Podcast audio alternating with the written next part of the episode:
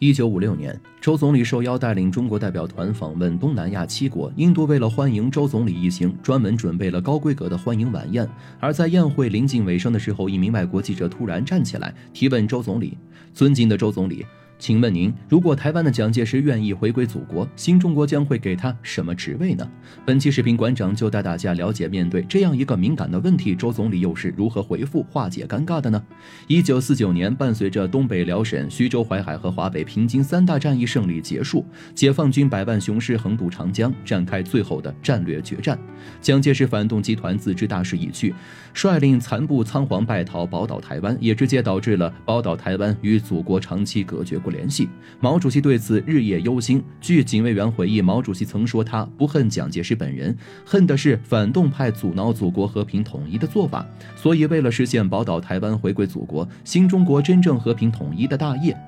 中国共产党曾付出了无比艰辛的努力。一九五零年，抗美援朝战争突然打响，美国为了维护自己远东地区的利益，也为了限制亚洲地区的繁荣发展，通过操纵联合国出兵朝鲜，肆无忌惮地干预别国内政。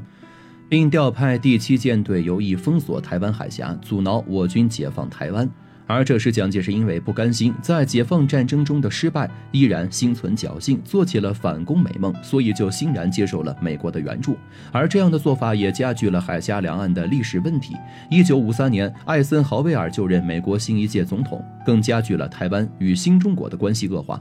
而这时的中国百废待兴，实力弱小，面对世界第一军事强国的逼迫，几乎毫无办法。直到中国取得抗美援朝战争全面胜利，并于1954年的日内瓦会议上，就朝鲜和平停火和安定问题以及越南独立建国问题，与美国和法国达成基本一致后，原本剑拔弩张的国际外部环境才得到了初步缓解。国内外战争基本打完，新中国终于从战争泥沼中顺利脱身后，也开始有精力专注于自身的经济科技发展建设。很快，新中国人民政府对于宝岛台湾问题的态度和政策也悄悄发生了非常大的转变。在此之前，我军寄希望于通过军事武力手段跨海夺岛解决台湾问题，但新中国建设和经济振兴发展迫在眉睫，所以我国对于台湾的态度也变成了争取以和平方式解决，但也不排除动用。武力。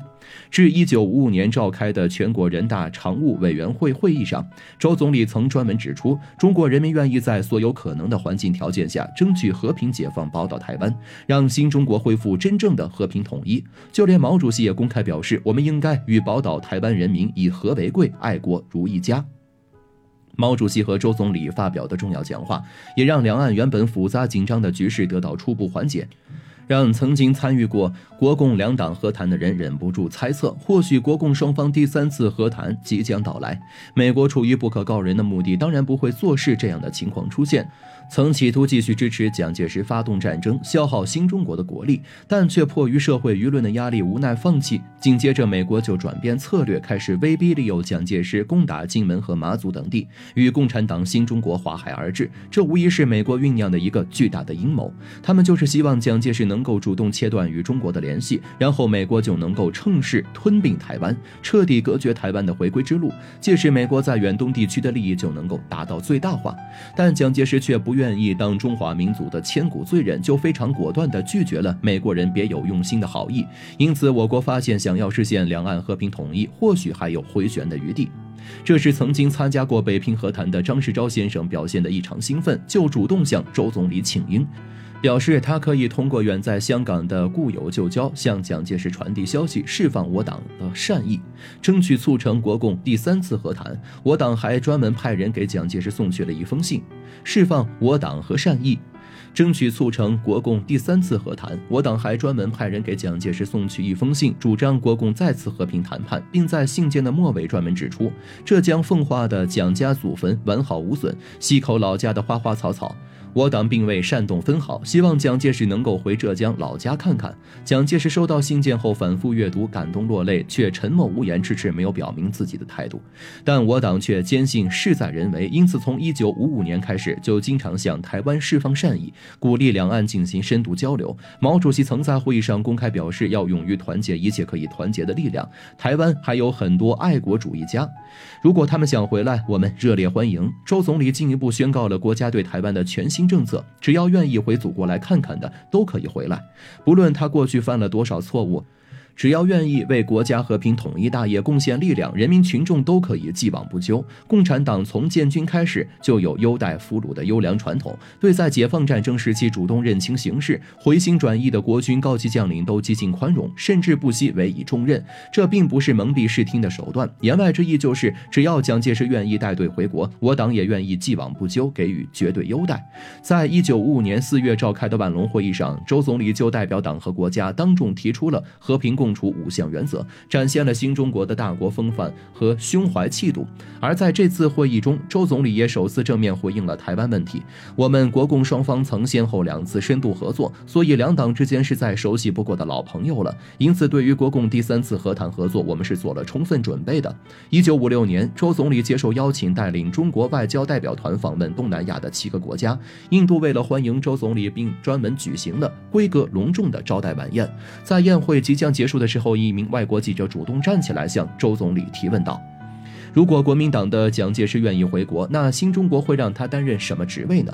周总理闻言后轻笑几声，对这个比较敏感的问题毫不避讳地直接回复道：“部长太低了。如果蒋介石愿意回国，那他的职位绝对不会低于国家总理。”而这个回答也让在场的众人大惊失色。台下一阵骚动过后，都忍不住惊叹道：“中国共产党和新中国政府给出的诚意相当高了，已经远远超出了所有人的想象。”而这也是周总理第一次在国际社会上表达了关于蒋介石回国的美好愿望以及政策态度。与此同时，我国也。也继续加快了修复两岸关系的进程。一九五七年，蒋介石单方面的召开高层秘密会议，当众表示道：“先派人去北京一趟，了解一下共产党的真实意图。”四月份，蒋介石的学生宋一山乘坐专列抵达首都北京，见到了周总理。我这次来的目的就是了解一下你们和谈的真正意向。周总理当即表示：“都是一家人，我希望国共双方还能够进一步的加深合作。”宋一山带着一万多字的文件报告回台湾复命，表示了新。中国和共产党对双方和谈